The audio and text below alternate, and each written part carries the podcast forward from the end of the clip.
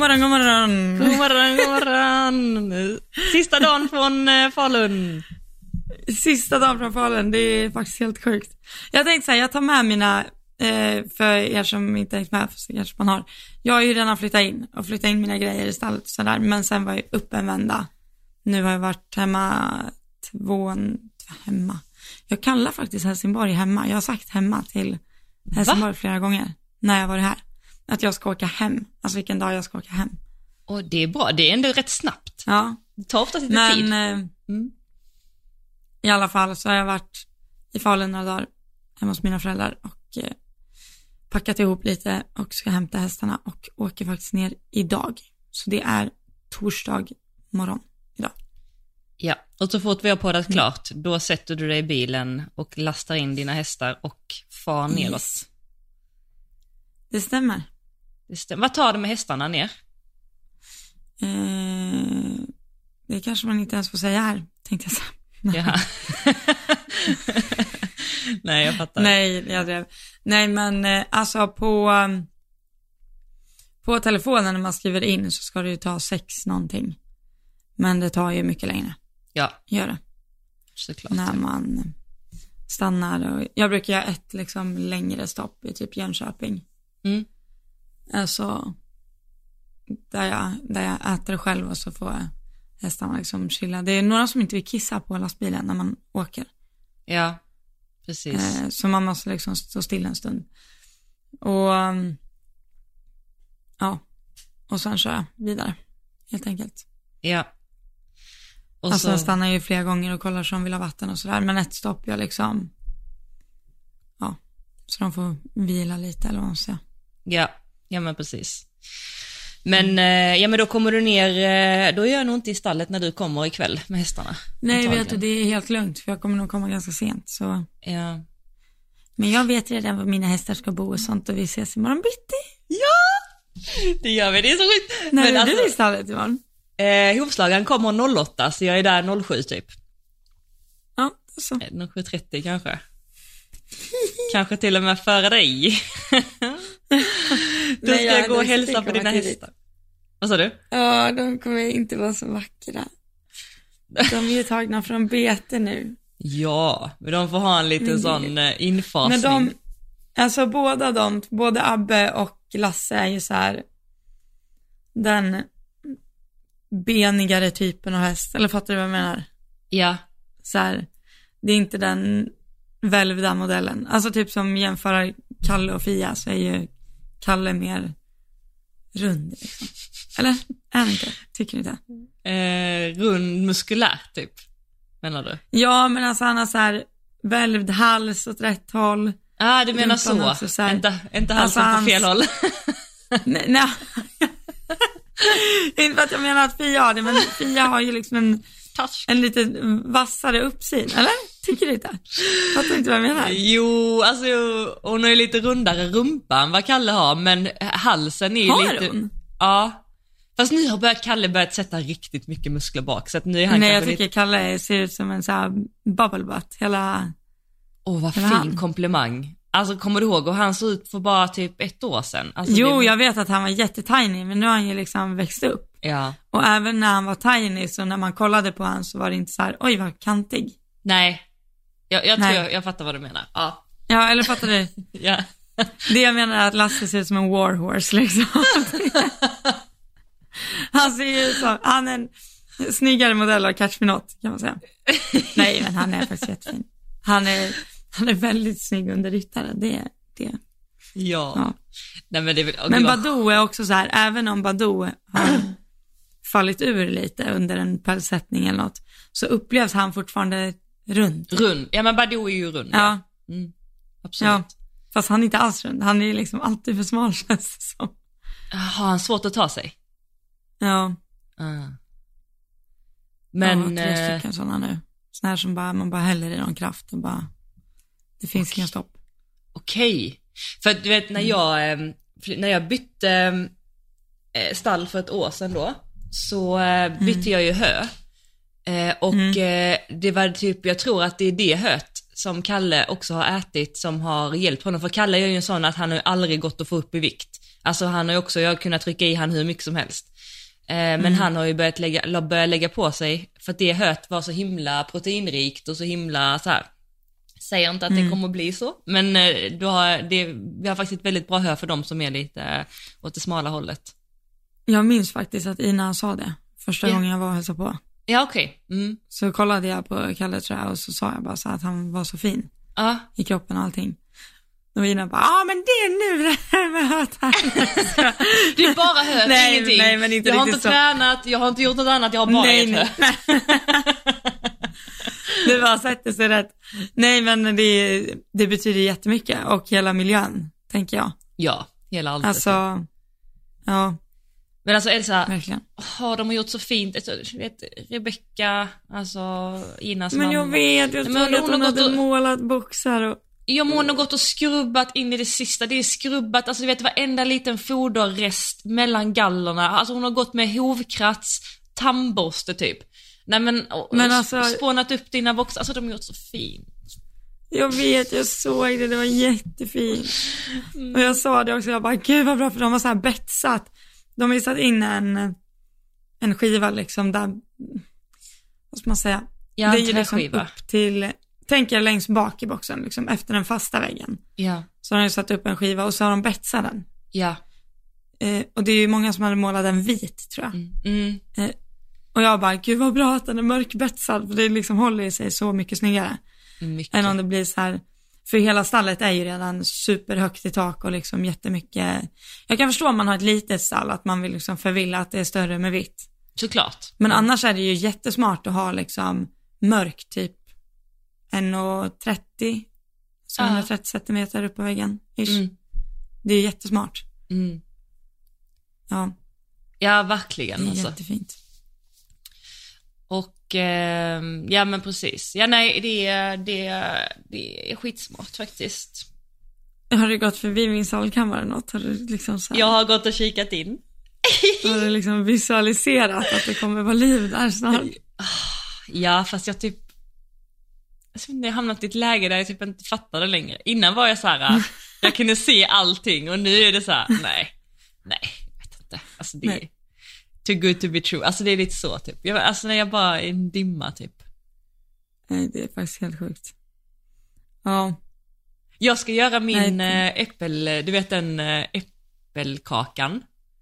åh, Ja. Eh, idag? Jag ska göra den idag så att den är till oss till din inflyttning imorgon och eh, Kasper gillar också den hovslagaren. eh, så vi ska välkomna dig imorgon. Det, det har jag Ina sagt att eh, va, alltså vi måste fira saker och ting. Alltså minsta lilla framgång, alltså här, du kommer, eh, men typ nu efter West Coast, eller man kommer hem och har gjort eh, några fina rundor, alltså fira mycket, fira framgångar. Så det måste Ja. vi alla hjälpas åt att göra. För det är så lätt att man struntar i det. Det måste man. Mm. Exakt. Ja, Så, nej men det är väl planen. Sen jag är ledig hela helgen också. Så att jag ska bara hänga i stallet, jag har inga träningar, inga tävlingar. Så det känns också så skönt nu när du kommer ner att eh, man bara så här är helt ledig typ. ja. Verkligen. Jag är så här, jag är fortfarande lite så här i, i hjärtsnörp eller vad man ska säga. Men det blir bra. Hjärtsnörpel. Så att, man- nej men alltså så här, komma ordning hemma, komma ordning i stallet, Stress typ. rida. Alltså, Mm. Men eh, det kommer bli jättebra. Men hur, eh, hur mår du? Alltså det är så många som, oh, så många fina människor som har Ja, det skrivit till så dig. många som har skrivit, jag bara, jag bara, alltså, det är jättemånga som har skrivit, de är jättefina och jag blir helt så här varm. Jag vet att jag skrev det till dig igår, jag bara, alltså människor. Alltså verkligen Så människor. det finns så fina personer som har visat omtanke. Och både, ja det är faktiskt jätte, jätte, jag är jätte, jättetacksam. Mm. Verkligen. Jättesöta. Men kan vi inte ge, Verkligen. kan vi inte ge en liten uppdatering då på hur är läget? Jo då, men det är, eh, det är faktiskt bättre. Nu, det gjorde jättemycket att få åka ner och känna att det kändes mer verkligt liksom. Mm. Det, det gjorde jättemycket. Och så, Nu är man, för då när vi poddade senast, då var det fortfarande så här att jag bara stod och stampade och inte riktigt hade börjat än liksom. Mm. Men nu är det ju, nu är det ju full, full fart. Ja. Nu vill jag ju bara bli klar. Och nu kan jag också, nu har jag ju, alltså, förut väntade jag ju bara. Ja, precis.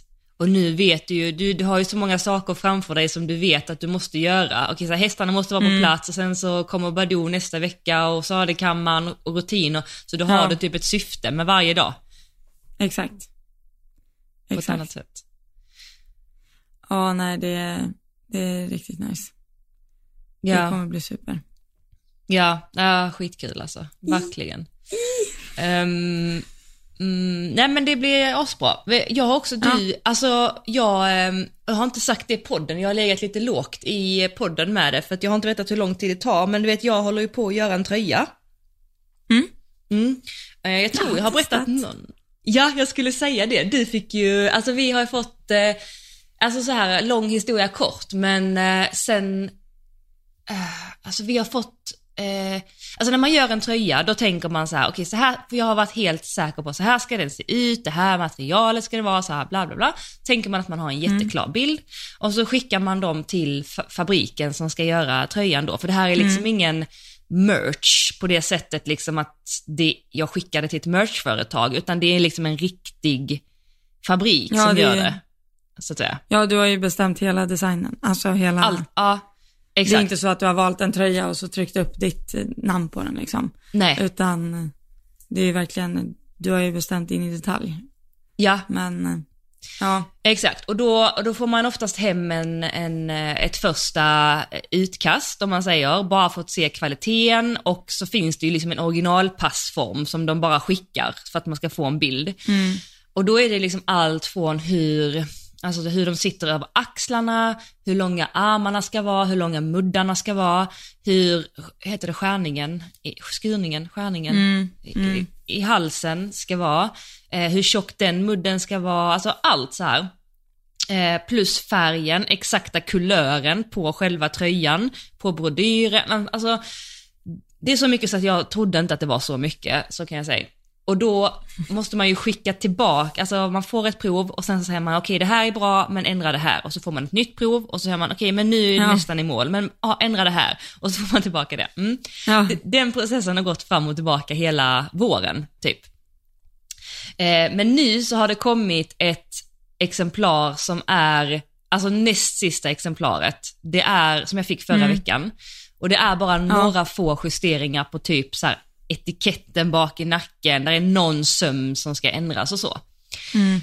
Men eh, alltså det, det, för mig är det världens finaste tröja. Alltså verkligen så här, jag är så glad över den. Men så fick ju du också se den första gången Ja.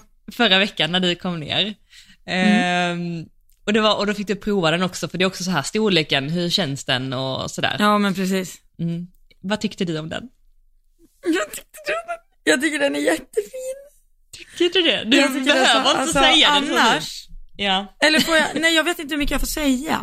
Eh, de vet ingenting, de vet ingen färg, de vet inte vad, vad det är för, alltså vad det står. Ingen vet någonting mer än att det är Okej. världens finaste tröja. Men jag kan säga så här, jag kan säga så här. Vi är ju väldigt, alltså, vi ser ju väldigt olika ut. ja, Men vad var det för storlek jag provade? du provar En en, small. eh, en small, ja. Precis. Ja. Och den satt ju, alltså den satt ju snyggt på båda oss. Ja, Eller hur? ja, det gjorde faktiskt För det. den var ju, alltså, nej jag tycker den är skitnice och inte så här, jag är, eller jag, jag vet inte mycket jag får säga. Alltså är det, en, är det ett plagg man har underst, då vill man ju att det ska sitta åt liksom. Alltså vad jag ofta har när jag är i stallet, då har jag liksom ridbyxor, obviously, t-shirt och så en tröja över Ja, liksom. Och då, t-shirten vill man ju ha tight och tröjan över vill man ju inte ha liksom så det blir så här tight tight. nej, exakt. Nej. Eh, så jag tycker den är, ja, Ja men det är ju den översta tröjan, det kan man Ja, ju säga. precis. Det är den översta tröjan. det är Men den den, översta du tröjan. skulle ju kunna gå upp, om du vill ha den lite mer, alltså lös, lite mer oversized, då kan du ju ta en M. Och den, Ja, eller hur? Eller man kan ju, ja gud ja. ta en Men L den var ju också. fortfarande inte, alltså, ja. Ja. Nej, den är jättefin. Ja, Den är jag- jätte, jättefin. Kommer den komma i en färg nu? Den kommer komma i en färg eh, nu och det kommer vara en limited eh, edition på den tröjan. Så att, eh, Ja. Men vi hopp, jag hoppas att kunna släppa den nu i augusti faktiskt. Mm. Så Och vi det ska där verkar vara... jätteroligt. Eller hur? Du borde ju göra något Ja. sånt för du är ju, alltså design, alltså du älskar ju kläder och Jag design. vet, men jag och... tror inte det är någon som vill ha på sig sånt jag vill ha på mig. jag Jo, är det ju fortfarande jag. så här, alltså, det var en tjej jag red med i USA och eh, det som hon hade på sig, jag var så här, jag var, ah, vad snyggt det var. Mhm. Alltså hon hade på sig väldigt eh, typ mörkgråa ridbyxor, fast tänk dig typ att de är lite tvättade. Ja, Eh, så inte så här, inte så här glansgrå, utan liksom matt, mörk, mörkgrå. Mm. Och sen hade hon ju såklart sina ridstövlar och så hade hon en ja, eh, snygg hjälm, alla rider ju med sån här stor solskärm där. Eh, och så hade hon, eh, hade hon, jag tror hon hade typ så här, något mörkt schabrak, alltså det mesta var typ eh, svart eller mörkgrått. Men sen, det här är sjuka, sen hade hon, hennes tröja var, det måste vara typ någon limited edition Harvard tröja, för alltså, eh, det var stort tryck på ryggen och så var det en collegetröja liksom. Mm. Den var inte för lång, alltså ärmarna var inte för långa och den var så här, tänk dig typ stor, inte liksom, inte alls slimmad, men inte så, inte så stor att det liksom flyger omkring när man rider. nej. Var det alltså, så mudden satt ändå fast ner till liksom. aha, var det med, med hiva då, eller utan hiva? Nej, det var nog, eller var det med kanske? Jag minns inte, men skitsamma, hon såg bara skitcool ut. Så Okej. vill jag också se ut när jag rider. Ja. Ja, men jag tror absolut, alltså din stil hade många nappat på. Alltså. Jag skulle, nej men alltså det skulle jag vilja ha ett, um, alltså ett märke som, eller häst, ridkläder som sätter märket på ryggen. Alltså Ja. för det är ju jätteinne när man inte, inte är i stallet. Alltså, alltså stort tryck på ryggen och inte på framsidan. Mm, precis. Och det är ju så många som rider med deras hår uppsatt liksom, upp i hjälmen. Så det ser man ju också. Mm. Det är jättefint. Men eh, det Så finns det, ingen det som är ju gör du varit noggrann med vet jag, detaljerna i ryggen Mm. också. Att det, det är fasen viktigt. Det Det gör är väldigt mycket. jätteviktigt. Ja, Ja. det gör jättemycket. än om det bara är en tom rygg liksom. Tänk dig typ tävlingsskjortor. Som är så här, kan vara jättefina på framsidan. Så har de ingenting på baksidan. Jag tycker det är jättetråkigt. Mm. Man, När det ja. bara är helt så här plain. Det är väldigt snyggt att ha typ så här lite spets eller någon sån här sportig eh, rand eller vad fan. Du vet så här som går över ryggraden liksom. Att det är en annan färg på tyget just där. ja, precis. Det händer något något. Man kan göra det med färg, Ja. man kan göra det med sömmar, man kan göra det med olika typer av tyg. Alltså, man kan göra så mycket. Men, mm. ja nej. Om någon det är så- sno våran idé nu? Nej, ja precis. Ja, du får skynda dig. Skynda dig faktiskt. Men, eh, nej men det, det, det ska bli jättekul att släppa den. För det, så som den ser ut, är inte det, jag tycker den tröjan i alla fall är sjukt mycket mig. Alltså står det typ inte mitt namn på ja, den? det är den. Mm. Du kommer ju använda den både när du rider och hemma liksom. Gud ja, alltså jag kommer att bo i den Ja. tröjan. Jag kommer typ ha, få Ja. ha några ex bara, så att jag hinner tvätta dem emellan. Eller du vet så. Ja. Precis. nej, men, Nej, det kommer bli toppen. Ja, verkligen. Sjukt bra.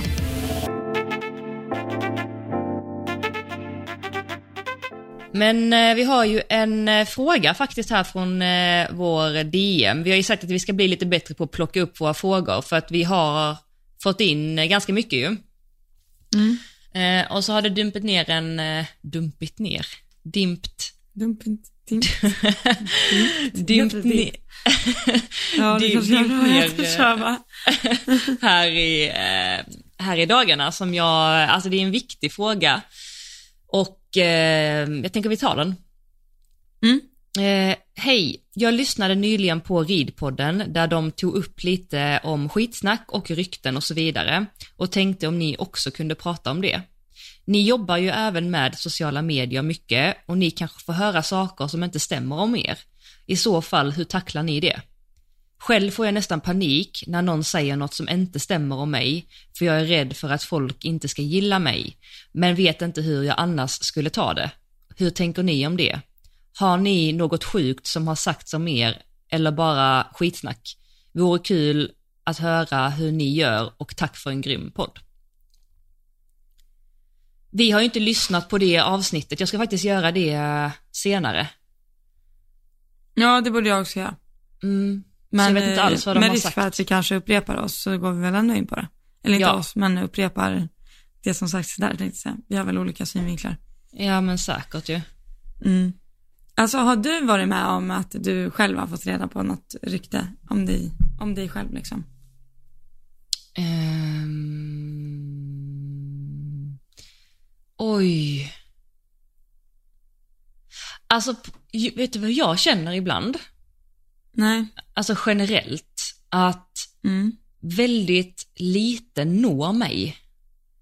Alltså i allt, alltså typ jag tror att jag generellt inte får höra så mycket skitsnack, alltså som sägs om mig, men också om andra.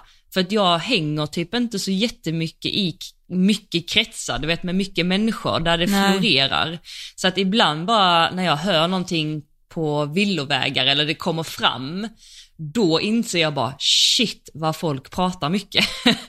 alltså då Ja, bara jo. så här, alltså det var så här hit me och då bara får jag en klump i magen. Ehm, men så här på rak arm, jag bara försöker tänka om jag har fått reda på någonting någon gång. Eh, jo, det var, jo vänta nu, jo, det har varit ett, en gång en person ehm, som hade sagt någon, någon gång till någon att jag hade barrerat en häst. Alltså, och för mig är det, alltså för mig är det så långt ifrån. Ja, det, Alltså, och det, det var liksom så många Alltså. år sedan att jag inte ens visste vad barrera var. Alltså du vet på den nivån. Eh, och då hade, och, var, var, och då blev jag ju helt förkrossad. Alltså helt, helt, Ja. helt förkrossad och började ju också så här äh, analysera, var kan det här ha kommit ifrån, hur har det liksom så här. Men då hade det varit, tror jag, att vi hade haft en, en sockerbit, du vet en sån här vanlig sockerbit, som är fast i plast, du vet sån. ja, Och så hade vi haft en bom ovanpå den. ja, Och då hade någon tagit det som att vi hade barrerat en häst. För att det hade varit en bom, den bommen var, alltså tänk dig i en, alltså det var en vanlig bom liksom, men i en Ja. omålad bom, du vet en bom som inte är målad. nej gud. Ja, Och den var ju liksom så här 60 centimeter. Ehm, det, det har, det, och då, då hade det, efter mycket om och men så förstod jag ju att det var därifrån eh, då, eller jag fick reda på det efter många år liksom. Men eh, då blev jag jätteledsen för att eh, det eh, var så långt ifrån mig och eh, någonting jag ens liksom hade gjort och, eh, och då, ja jag kommer ihåg att jag mådde jättedåligt över det faktiskt. Och det är typ, alltså vad kan det vara, åtta år sedan eller någonting sånt. ja, ja det är ju ett tag sedan. Det är ett tag, och det kan bli så Men fel. tänker, det, alltså, tänker du på det fortfarande ibland? Ehm, nej, Så att det slår dig ibland? Nej. nej inte längre, men eh, under lång tid eh, gjorde det det. Och då, det, det som du och jag har pratat om eh, i andra avseenden, när man lägger upp saker, hur fel vissa saker kan bli. Typ om man bara ser ett ögonblick av någonting eller man bara ser en liten del av en hel sanning, så är jag så rädd ibland att folk ska skruva på saker och ting. För att jag upplever ibland att väldigt många, jag säger inte all, långt ifrån alla, men vissa människor har liksom en tendens att vilja lyfta på varje sten och förvränga allt de ser. Eh, för att det kanske är så här, ja, men för att själv få lite uppmärksamhet ibland, eh, så att säga. Och så kanske Ja. man vill lägga ut om, ja men har ni sett det här eller det här och så blir det ju liksom, har en börjat uppmärksamma någonting så kommer det ju liksom 50 personer under som också uppmärksammar och så börjar man göra sina egna historier. Så att där kan jag känna att jag är ibland lite rädd för att lägga upp saker och ting, inte för att jag vet att det är någonting som är fel, utan mer bara att jag är så rädd att allt, vad man än gör, kan förvrängas. Ja. Typ så. Jo, jo men så är det ju. Alltså, det där eh, håller jag med om. Och det är typ som, jag vet att jag har fått kritik ibland om jag har lagt ut någon, någon bild när jag har ridit på Gramman eller någon video eller något. Men då har jag ju, alltså då om jag har fått kritik, då har jag typ mött den att så här, okej, ja, jag la ut det här, men är det då bättre att jag eh, ska lägga ut en stillbild och så be den som tar bilden ta av grammanen först och sen ta bilden och så kan jag lägga ut den liksom. Ja. Eller eh, kan jag få lägga ut liksom från mitt träningspass när jag faktiskt har den på. Och alltså nu vet jag att alla tycker olika om gramman, det är en helt annan fråga, det behöver vi inte gå in på, men det är mer så här, men om ni inte gillar, om, ni inte, om man inte tycker om vad, vad jag gör eller vad man ser, eh, och, inte, och ser att ingen häst liksom lider av det, men det finns säkert de som tycker att hästar lider av gramman också, jag på nu, men ja, ja, i alla fall. Ja. Då blir jag så här, men varför följer du då? Mm. Om man blir liksom uppriktigt irriterad av att eh, kolla på mina inlägg eller sådär. Nu är det ju väldigt få gånger det har hänt, men om man nu skulle bli det.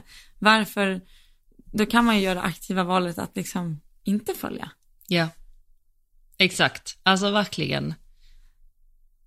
Och Men så, har- det vet jag att jag har sagt till dig förut någon gång, men eh, att eh, jag har varit med om flera gånger att någon har, att du kan ju skicka någons story. Om vi säger att eh, jag vill skicka en story till dig, Ja.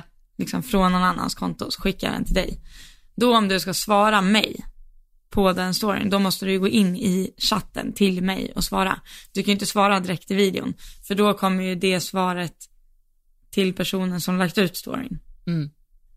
Och den här missen har ju många gjort många gånger. Ja. Så man har liksom fått deras svar Ja. till en och då kan man ju ana liksom vad, Vad som har sagts. Ja. vad som har sagts. Precis. Men grejen är det, alltså helt ärligt, det bekommer mig inte längre tror jag. Nej. Alltså nu har det inte varit så här, det kan ju vara positiva saker också. Mm. Typ så här, ja, men eh, man märker ju om det här med negativ. Eller om det står så här, message, deleted. Ja, just det. ja. Då är det Ja, någon som nej, har... men- eh, men- Ja men det, det Ja. händer mig också, eller att jag har fått några sådana, att man, eh, man ser att det här skulle inte ha kommit till mig. Mm, Det har väl inte varit någon drama så, men ändå. Nej. Men har du haft någon sån, eh, alltså där du vet att det har sagts någonting om dig som eh, inte har stämt? Eller någonting som har gjort dig ledsen, alltså som har kommit fram? Oj. Eh. Jo, jag köpte ju en häst, det här var ju typ 2019 eller 2020. 2020 var det nog. Eh, så hittade jag en häst på Instagram och så, eh, jag visste inte vem personen var mer eller mindre. Men jag eh, köpte hästen i alla fall och det blev, alltså det blev krångligt men eh, affären gick i mål och så som som det skulle ändå. Och eh, då efter så var det ju många som, eh, för den här personen var ju tydligen ganska välkänd. och då var det många som typ uppmärksammade mig om att eh, man inte kunde köpa hästar av den här personen och jada jada jada och att det, det var stred mot lagen och att eh, jag inte ägde min häst och så vidare och så vidare. Men som egentligen inte hade haft någon koll överhuvudtaget. Jag visste det inte då när jag provred och sådär, men sen gjorde jag ju min research för att liksom kunna, kunna få affären och gå i mål helt enkelt. Men det var så här i efterhand, jag älskade den hästen högt och så mycket. Men eh, i efterhand så var det liksom för drygt typ. Alltså värdesätter mer att köpa häst av ja, någon där det inte blir krångligt. Mm. säger så. Ja, det fattar vad jag menar. Mm. Nej. Så det, det var väl som det var, men då var det framförallt eh, några som alltså var väldigt på och jag bara, så som jag agerar allt så vill jag inte svara överhuvudtaget liksom. Men då eh, såg ju mina föräldrar det här också, de bara, "Ja, fast det här skadar ju ditt varumärke och det är ju faktiskt förtal, det de skriver.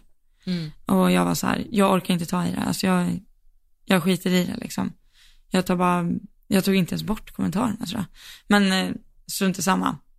Men eh, mina föräldrar fick ju lite tuppjuck på det där, vilket jag är jättetacksam för.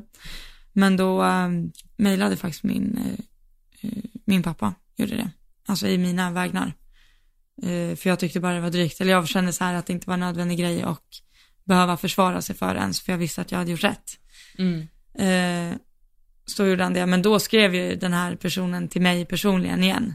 Och typ så här, ja du är eh, 20 år, du, du är en vuxen människa, du borde inte behöva skicka din, eh, din pappa på att eh, Mm. göra si eller så. Men, eh, ja. Så, men men.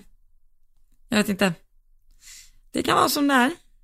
Ja. Jag är i alla fall jätteglad att jag har fantastiska föräldrar som hjälper mig när det är så. Men eh, sjukt, eh, alltså sjukt beteende Mm. ändå.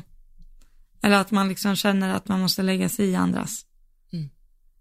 Men det är ju tyvärr väldigt, väldigt vanligt. Alltså verkligen.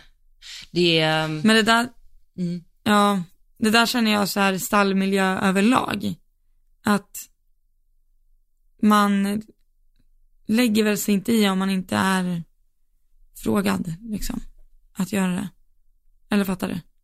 Precis. Eller, så tänker ju, eller jag tror, vissa tänker så, men uppenbarligen inte alla liksom.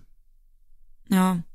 Och så känns det som att det är väldigt många av dem som tycker mycket som, alltså ändå inte hade haft mag att gå upp och säga det liksom face to face. Nej. Alltså att man Precis. kan ha väldigt mycket åsikter när man sitter med sin telefon eller sitter på läktaren och sådär. Mm. Men när det väl kommer till kritan så, så säger man ingenting liksom. Exakt. Och Ja. jag har som ett bra exempel nu på, eh, på West Coast så ehm, har jag en väldigt nära vän som heter Andrew Setley. Mm. Ehm, har du träffat honom? Mm. Ja. Eh, alltså otrolig människa på alla sätt. Vi, alltså han är verkligen så fin människa. Men så var det så intressant för jag och eh, Andrew satt och tittade på en hoppning. Och så hade vi två eh, personer till bordet som var helt nya för oss, men som vi chitchattade med och liksom fick bra connection med och sådär. Eh, Och sen har jag ju, och så satt vi och åt samtidigt, vi fick in så här oliver och nötter och sådär. Och jag har ju varit sjuk sista tiden. Och så har jag blivit lite så här att, gud jag vill liksom inte ta med mina händer och äta med händerna längre. Alltså för att Nej. jag är så rädd att jag ska bli sjuk igen. Och jag är ju verkligen Mm. ingen sån basilskräcksmänniska överhuvudtaget, men bara av den anledningen. Och Andrew är typ så här lite tvärtom. Eh, och sådär. Mm, och så började vi eh, prata om det vid bordet. Eh, och så kom vi in liksom på anledningen för att den andra tjejen höll med mig lite så här att nej men jag också, jag tar inte heller, jag vill bara äta med gaffel och så här och så började jag och hon prata om det. Och så sa jag till Andrew, jag bara, men gud Andrew, du kanske, alltså, känns det dumt för dig nu att vi sitter och pratar om det här när du sitter och äter med händerna? Alltså du vet så här, för jag bara kände mig lite respektlös när jag pratade med det och så. Och han bara, nej nej nej gud nej nej gud det här, det här är jag liksom och så jag gör och det, alltså han var verkligen så här trygg i det. Men så sa han så här, men om någon här hade pratat illa om någon annan vid, utanför det här bordet eller sagt någonting illa om någon annan, då hade jag rest mig upp och gå. Eh, Och gått. Och då sa han, jag vet ju var han står i det, alltså så.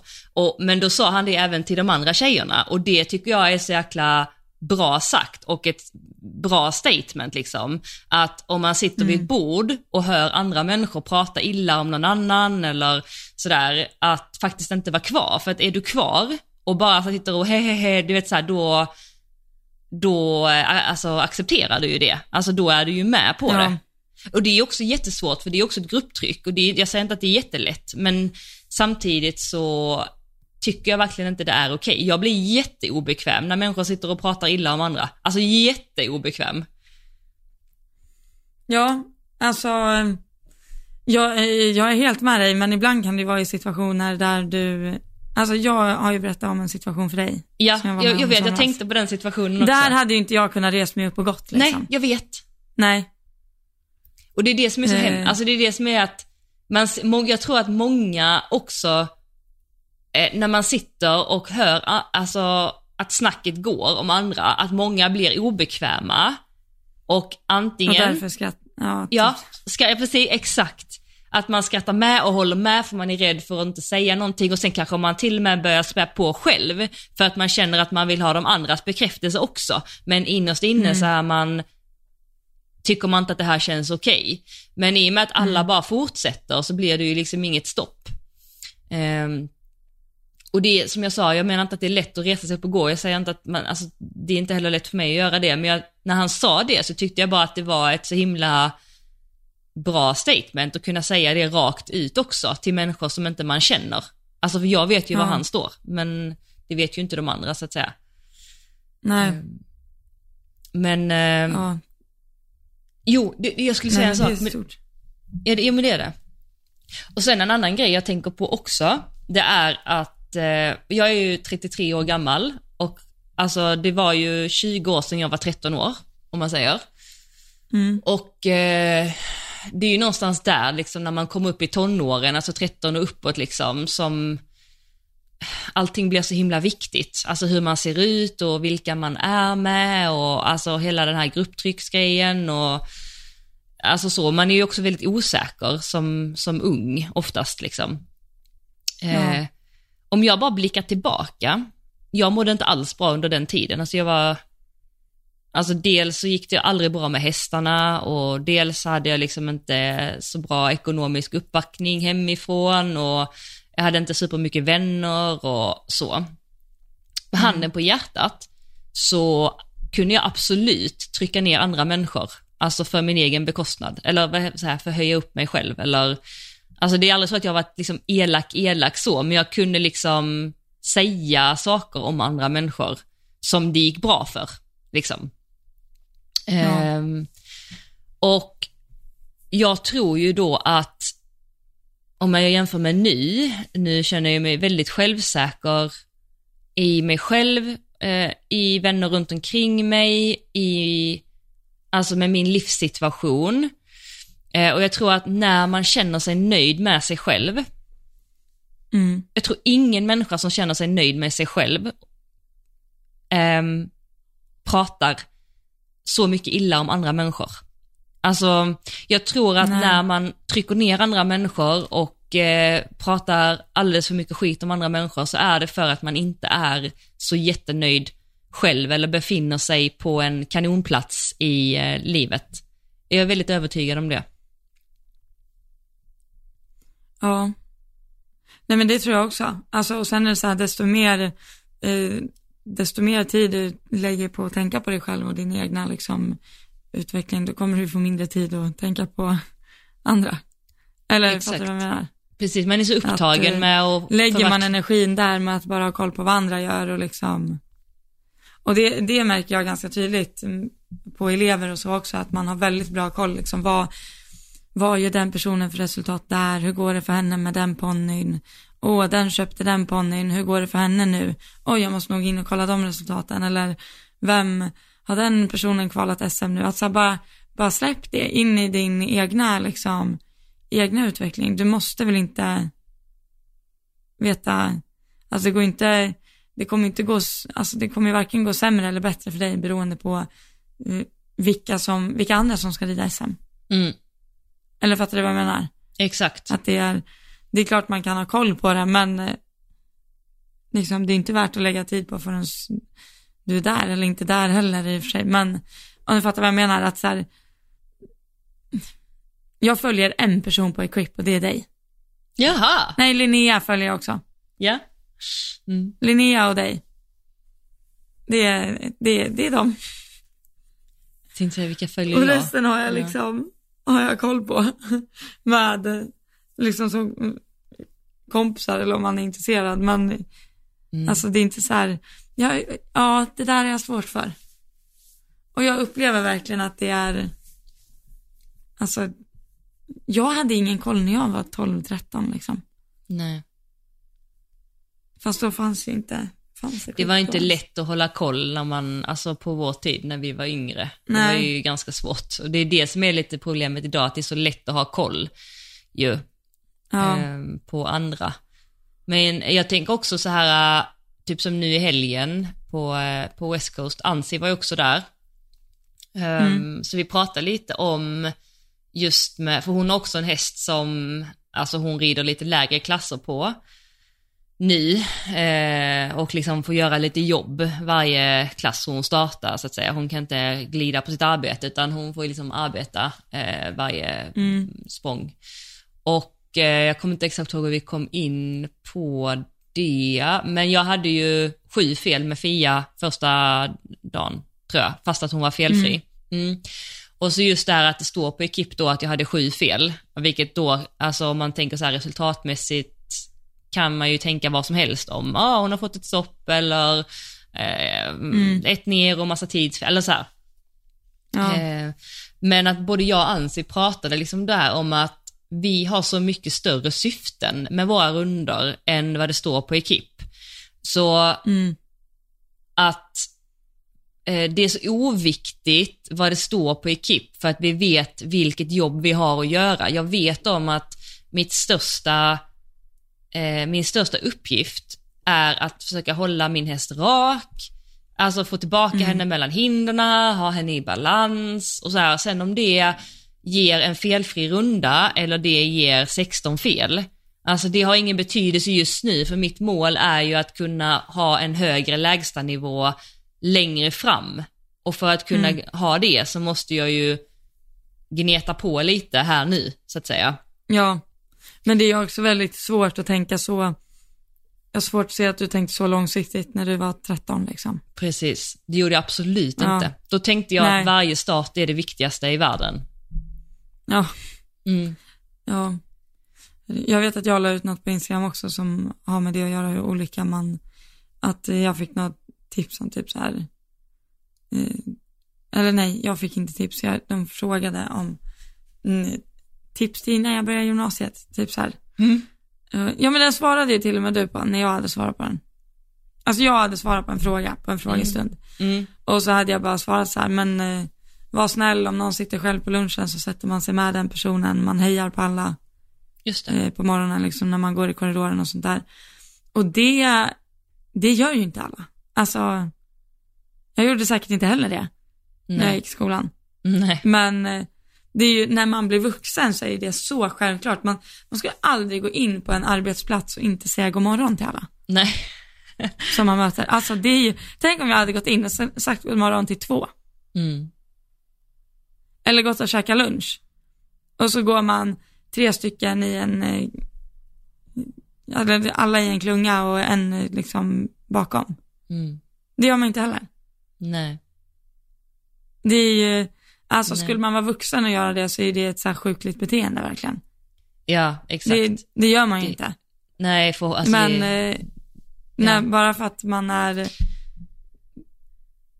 ung liksom, eller jag vet inte vad man säger, eller så här tonåren och ja, så är det som att det är accepterat.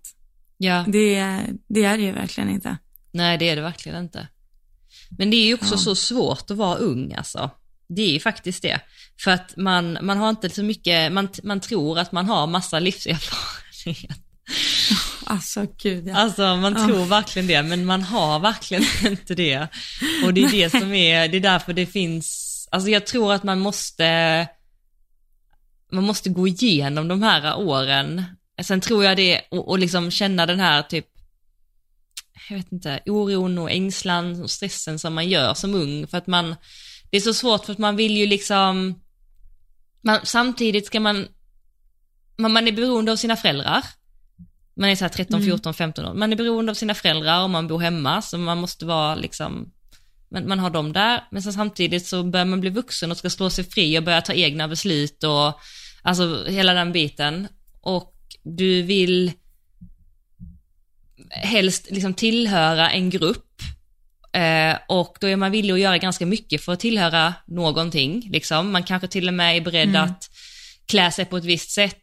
Eh, göra vissa grejer som man kanske själv inte står för, säga saker som man inte står för allt för att liksom passa in. Och samtidigt så vill du liksom ha de nyaste kläderna och det som är inne och du vill eh, ha bra betyg liksom eh, och du mm. vill ha en snygg kille eller tjej liksom och du vill samtidigt att det ska gå bra med din häst och du vill leverera där och, och det är liksom, det är så mycket press eh, som man sätter på sig själv.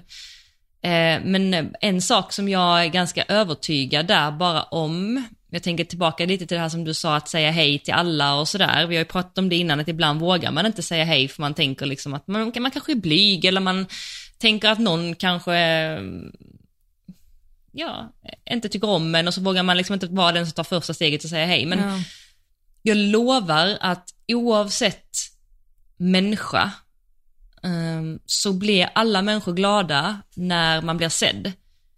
Så om du säger hej eller ler till någon eller bara är vänlig, eller så här, sitt med oss, alltså som du sa, och mm. käka lunch eller um, gud vad snygg tröja eller så här, även om den personen kanske inte visar med hela sitt kroppsspråk och säger så här, gud tack så mycket, vad glad jag blir att du sa det här till mig. Utan den här ja. personen kanske inte ens säger något ibland, kanske bara ger en konstig blick och då känner du som har gett komplimangen så här, är okej, okay, alltså är hon sur eller? Så kanske den personen inte är sur, utan det kanske bara är en jätteosäkerhet hos den och hon eller han blir helt chockad över att du sa det. Men jag lovar mm. att den personen blir glad och kan du vara en person som sprider eh, bra energi runt omkring dig så kommer människor att bli attraherade till dig. Oavsett vad du mm. har för tröja eller betyg eller liksom så. Mm. Och alltså jag kommer att tänka på en till sak att, eh, och nu är det inte så här, för våran predikan här så tror jag inte att eh, alla kommer vara fantastiska när de börjar gymnasiet, tänkte jag säga. Nej men absolut. Eller, ja. Men jag tror att det är många som lyssnar och kan känna igen sig kanske som är i, liksom, i vår ålder också. Och eh, det här är så sjukt för jag gick i grundskolan jag gick på, då går man i samma klass från förskolan till nian. Och det är typ för länge. Ah. Alltså, du blir placerad i ett fack mm. i liksom tvåan, trean, då är du där. Ja. Till nian liksom. Man får ingen man får ingen ny start och ingen, alltså jag var absolut inte coolast i klassen, det var jag inte. Eh, men det var ju de som var det, och så var det de som enligt liksom den här sorts, eh, vad ska man säga, hierarkin eller vad man ska säga som vi hade i klassen då. Så var det några som inte var det då. Och eh, sen började jag gymnasiet på en annan skola och då eh, oh, gud det här är ju fan traumatiska upplevelser. Eh, ska jag dra hela storyn eller bara gå till mål? Nej, Nej du ska dra men, hela storyn. Ska jag dra hela storyn? Alltså det här jag är hemskt. Ja, jag tycker Det här är riktigt hemskt. Eh, för då, um, jag var ju som sagt inte, jag var ju inte, inte cool i grundskolan överhuvudtaget. Och sen skulle jag börja den skolan, den klassen som, ja, som man ansåg var Falun är en liten stad, men som man ansåg var typ roligast liksom mm. att gå. Så jag började den skolan, den klassen, eh, eller den linjen och så blev jag indelad i den klassen som var väldigt många från min gamla skola, mm. så från min grundskola. Och eh, sen var det en ganska stor grej att ha så här naturfester, heter det, eh, på gymnasiet. Och jag hade ju aldrig varit, alltså jag hade ju aldrig varit med på någon fest eller någonting under hela grundskolan. Det hände liksom inte. Eh, och jag klickade väldigt bra med många i min klass, för vi hade typ konfirmerats ihop och så. Under, eller mellan åttan och nian och sen hade man inte träffats någonting, men sen när vi började gymnasiet så träffade man dem igen. Så var det någon som hade bjudit in till en förfest innan en naturfest, så skulle man fixa sig tillsammans och sådär. Men då hade de till och med gjort en grupp där det stod så här eh, vilka som var bjudna och så hade de skrivit i gruppen vilka som inte var bjudna från klassen. Och det här var ju typ tre personer och jag var en av dem som var så här, de här får inte komma till förfesten liksom. Eh, så det är det sjuka, men det Oj. var en sidostory. Och då var det verkligen så här, alltså jag visste ju innan i grundskolan att jag var liksom att jag inte var med i det gänget. Men sen var det så påtagligt när man hade bytt skola att så här, nej shit, man är fortfarande liksom wasted, eller vad man säga. Mm. Och sen, eh, men jag gick ju kvar i den klassen i ett år, jag har jättefina kompisar därifrån. Sen bytte jag skola av andra anledningar också, men in the end of the day så bytte jag också skola för att jag kände att jag ville vara i ett annat umgänge liksom. Och där träffade jag fan människor för livet som jag gick i gymnasiet i med tvåan, trean. Och, eh, men då i alla fall, nu kommer vi till, alltså till det jag ville komma till egentligen. Att 50, man har ju så här 100 dagars fest, 50 dagars fest och sånt innan studenten. Och då på, om det var 100 eller 50 dagars festen så samlas ju liksom alla studenter i hela Falun på samma ställe. Och eh, då när vi var där så stötte jag på en tjej som jag gick i grundskolan med. Och så är det ju sån här stor spegel när man är ute. Så man ser liksom, man ser ju vilka som kollar sig i spegeln genom att kolla i spegeln. Mhm. Fattar du hur jag menar? Mm. Eh, och då såg jag den här tjejen och det bara knöt sig i magen jag ville typ bara springa ut. Och då tänker jag ju så här, ja men det är ju för att, då tänker man ju så här, ja men det är för att man ser ens mobbare typ. Så kanske man känner så. Nej, jag kände så för att jag vet att hon hade, hon måste haft ett helvete under de tio åren liksom, som vi gick i samma klass. Och jag var väl, jag vill väl säga att jag var mest passiv, men det är fan lika illa. Jag var inte den som bjöd in liksom att sitta här och så. Det var jag inte, men ja, nobody liksom. Jag gjorde ingenting. Nej. Eh, varken för eller emot liksom. Och du vet, det bara knyter sig i magen på mig och jag vill bara springa ut från toan och så jag bara, nej, fan vad fegt. Så då går jag fram till henne och jag bara, alltså, förlåt för att det, du, jag hoppas bara att du mår bra idag liksom. Men alltså, förlåt för hur jävla hemskt det måste varit så här. Alltså hade du varit med och varit, att- alltså behandlat henne illa menar du? Nej, men Eller- jag, alltså, men du jag varit- gjorde ju ingenting åt det heller. Nej, okej. Mm. Alltså jag var ju inte cool kid i skolan heller liksom. Nej, Men precis. eh, jag var somewhere in between. Alltså, Ja, ja, ja. eh, men jag hade ju inte, jag stod ju inte upp för henne. Nej. Absolut inte. Och jag har garanterat skrattat med någon gång liksom. Ja. Det, det kan jag inte sticka under solen med. Men, eh, och hon bara kollade på mig och sen stod vi och ballade båda två och kramade varandra. Och jag är, alltså jag är så glad för att jag träffade henne den dagen och så skrev jag till henne dagen efter och sådär också. Och, men, eh, nej det är inte för sent att säga förlåt liksom. Verkligen inte. Även om man, och jag kan säga att det är så hemskt mycket värre att träffa en person man har gjort illa än att träffa en person som har gjort en illa. Mm. Alltså den, den ångesten när man är äldre är så mycket värre. Alltså vill jag mig tro. Nu beror det ju på liksom vilken grad av illa Mm. såklart. Men Såklart. Såklart. du, du är med på hur jag menar. Mm. Att det, och hon sa i alla fall att det betyder jättemycket för henne. Så jag, mm, om inte annat så får jag vara själv säga att det betyder väldigt mycket för mig. Mm. Men eh, det, jag eh, pratar ofta, eller ofta, eller ibland med kompisar om det. Att så här, man vill inte ha folk som i sitt, alltså man vill, jag vill inte att det ska finnas folk som jag ska känna så här att jag, att det knyter sig i magen på mig att behöva träffa den. Nej. Det är det värsta jag vet. Mm. Och samma sak, alltså jag har typ jättebra relation med mina ex-pojkvänner också, att så här, sånt, att bara, det är bara dumt att det är dåligt. Mm. Mm. Communication is the key. Det, det är verkligen det. Fasen vad fint, eh, fint av dig och, och gå fram till henne där. Herregud vad det måste betytt ja, mycket för er båda. Ja, alltså mest för mig antagligen. Men, Nej, det tror jag verkligen Nej, inte. men, det måste, eh, tänk när någon kommer fram och, och ser, alltså ser det man har genomlidit eller liksom bekräftar det eh, och verkligen ber om ursäkt. Alltså det måste vara helt otroligt för henne också. ja.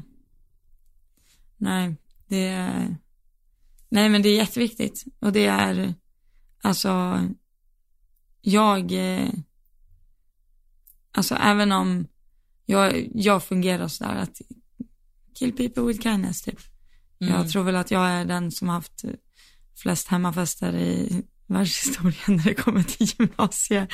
Mm. Ja, men, och jag har ju alltid bjudit alla så här, oavsett att man aldrig har blivit bjuden själv. Typ. Mm. Mm. Och det tänker jag också på idag, så här, fastän det här är ju personer jag ändå träffar liksom. Mm. Och de, alltså de säger ingenting. Det Nej. hade ju betytt jättemycket för mig. Om någon av dem hade kommit fram och bara, du, eh, förlåt att jag inte bjöd dig den gången liksom. Men då blir jag så här, det kanske är personer som inte bekommer dem. Alltså de kanske inte tänker på det idag. Kanske inte, eller så är de också väldigt rädda för att säga förlåt. För att det är också jättestort att våga göra det. Det är inte heller helt självklart för, för alla Nej att göra jag det. vill ju bara springa därifrån. Jag vill ju bara gömma Man mig. skäms bara, ju. Hoppas ingen Då- ser mig liksom. Precis. Ja. Man skäms ju jättemycket när man har gjort något dumt. Och sen att behöva erkänna det inför offret, alltså det är ju jättestort. Men väldigt fint. Ja, det... Ja, Men är du rädd nu typ, eh, alltså tillbaka typ till hennes fråga lite så här med skitsnack och sådär att ehm, Alltså när människor, om människor säger någonting om dig, tänker du någonting på det? Att folk snackar om dig? Mm. Jag vill ju tänka att det så här rinner av mig som en gås.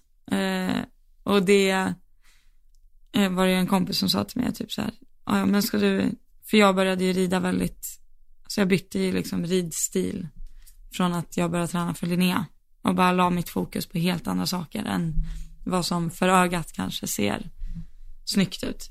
Och jag har ju inte haft liksom en egen anläggning att rida på utan jag var ju tvungen att åka till ett ridhus och man stötte ju ofta på folk där. Mm, just det, det då pratade jag så här, ja, Mm. men, eh, och det var klart det var obekvämt liksom. Men sen pratade jag ju med en kompis om det och hon bara, "Ja, ja men ska du bry dig om vad andra tycker då kan du lika gärna sluta med hästar nu. Mm. Mm. och, det, och det stämmer ju också. Men det är klart för, eh, alltså sen eh, lär man ju också lägga in att vi, vi lever ju liksom på det här. Eller fattar du vad jag menar? Att det är vissa, vissa fighter kan ju vara liksom nödvändiga att ta. Medan vissa är så här, men det är inte värt det. Alltså det finns för mycket att losa. För att, och typ så här, jag har ju aktivt gjort så att nej, jag, jag trimmar inte bommar med gramman och lägger ut det. Nej.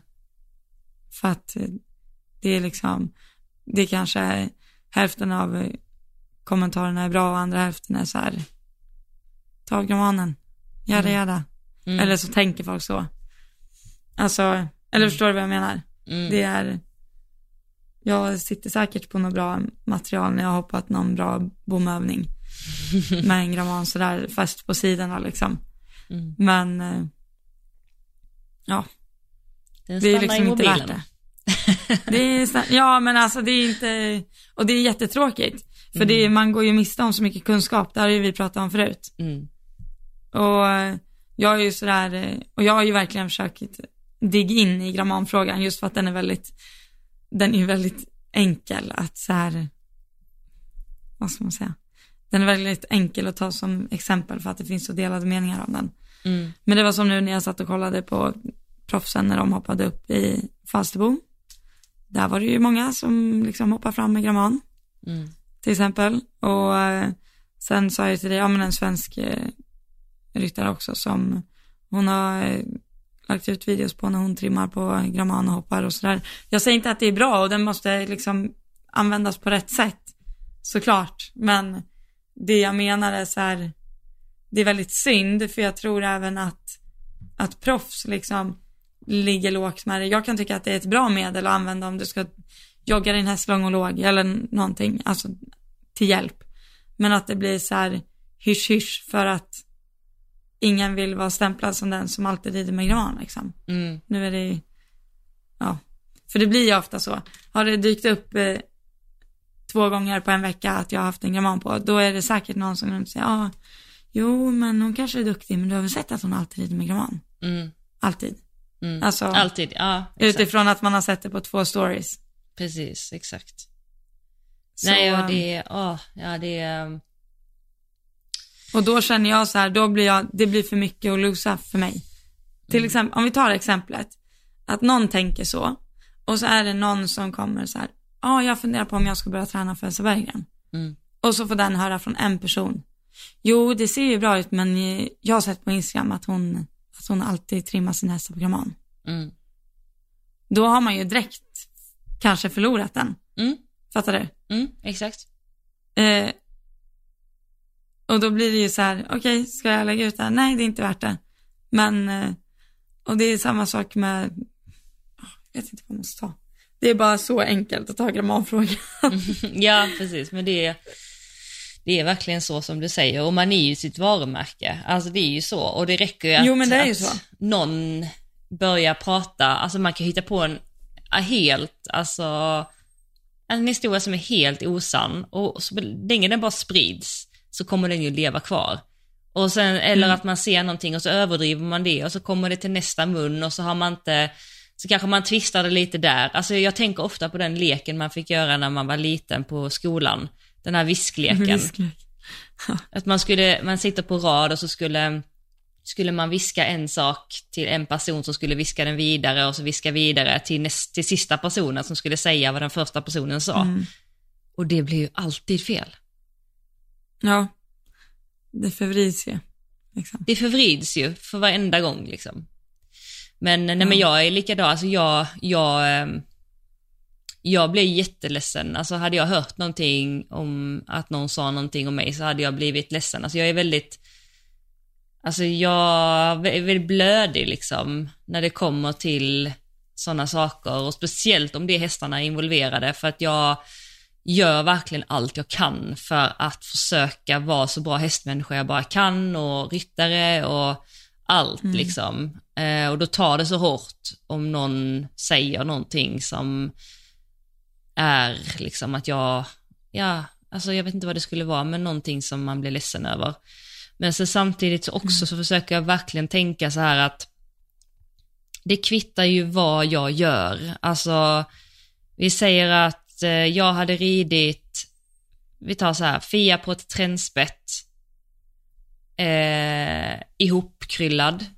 Eller om jag hade ridit Mm. Fia på ett sånt bett du red på utan träns, med världens längsta Mm. nacke. Eh, Eller om jag hade ridit så som jag rider nu på ett PLAM i mittenform liksom någonstans. Eh, Om jag hade tränat för Linnea eller jag hade tränat för Peder eller så här.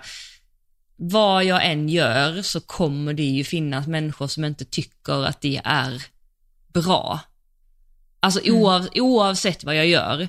Så då kan man ju lika bra göra det man tror på och det typ som i mitt fall min tränare tror på eh, och göra det 100% ut för att jag kommer aldrig kunna göra människor, alla människor till lags eller få alla människor att tycka om mig.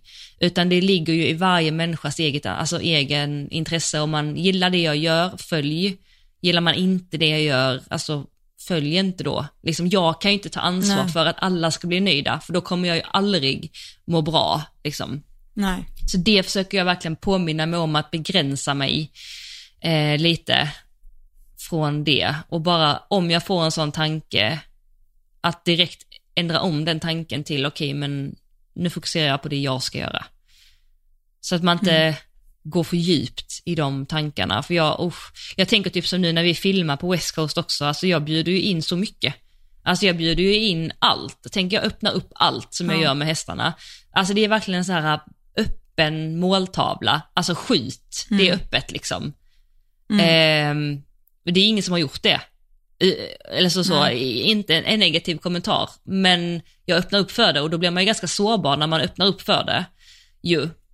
Men Ja. samtidigt så blir jag ganska lugn när jag tänker så här, vet du vad, det är inte mitt ansvar vad någon annan tycker om mig. Utan det är den personen i så fall. Liksom.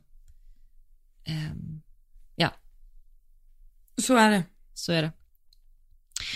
Jag, Ja. jag tycker det är jätteviktigt i alla fall. Att man, och så blir det också desto, alltså oavsett om man är offentlig eller inte, desto mer, alltså desto mer liksom negativa eh, kommentarer och liksom sånt, desto mindre kommer man ju få se. Ja, Det är ju Så så. är det ju, så fungerar ju vi. Vi gillar ju inte att få, liksom, man gillar ju inte att få dålig respons på Nej. saker.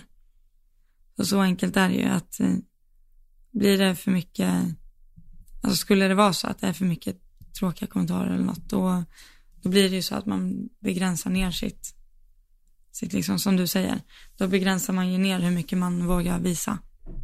Precis. Ja. Long story short tänkte jag säga. Vad kom vi fram till? Ja, vad kom vi inte fram till alltså? Men, ehm, Be kind.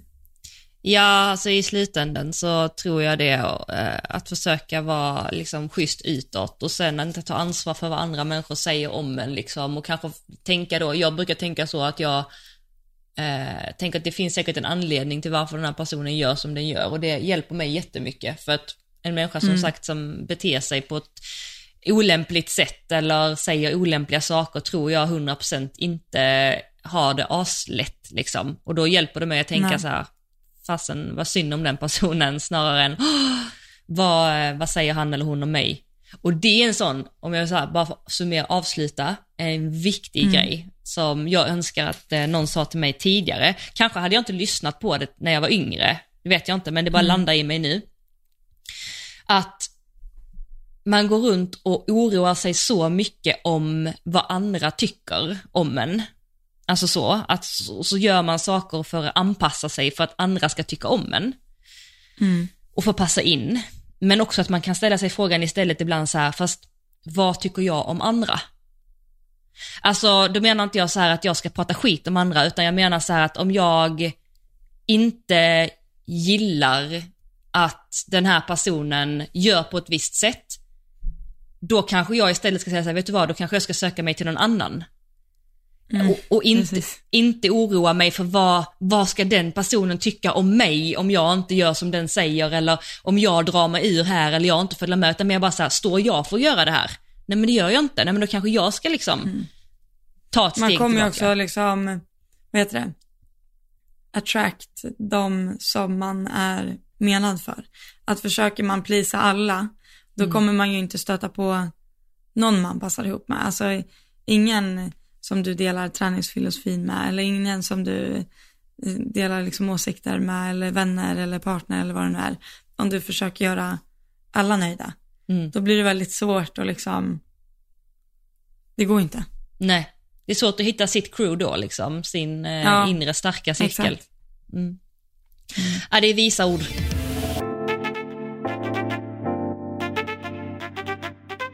Men du Essa, nu ska du få eh, packa in dina hästar och eh, komma Ja. ner till mig. Jag har lastningshjälp om 45 minuter. Ja men gud, du, men dra då till eh, stallet. jag tackar jag för din tid. Men... och eh, jag tackar för eran tid, ni som har lyssnat. Och din tid också Hanna.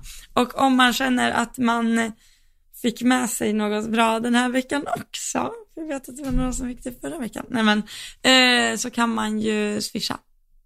1, 2, 3, 2, 9, 8, 1, 2, 3, 1. Gör jättegärna det vänner.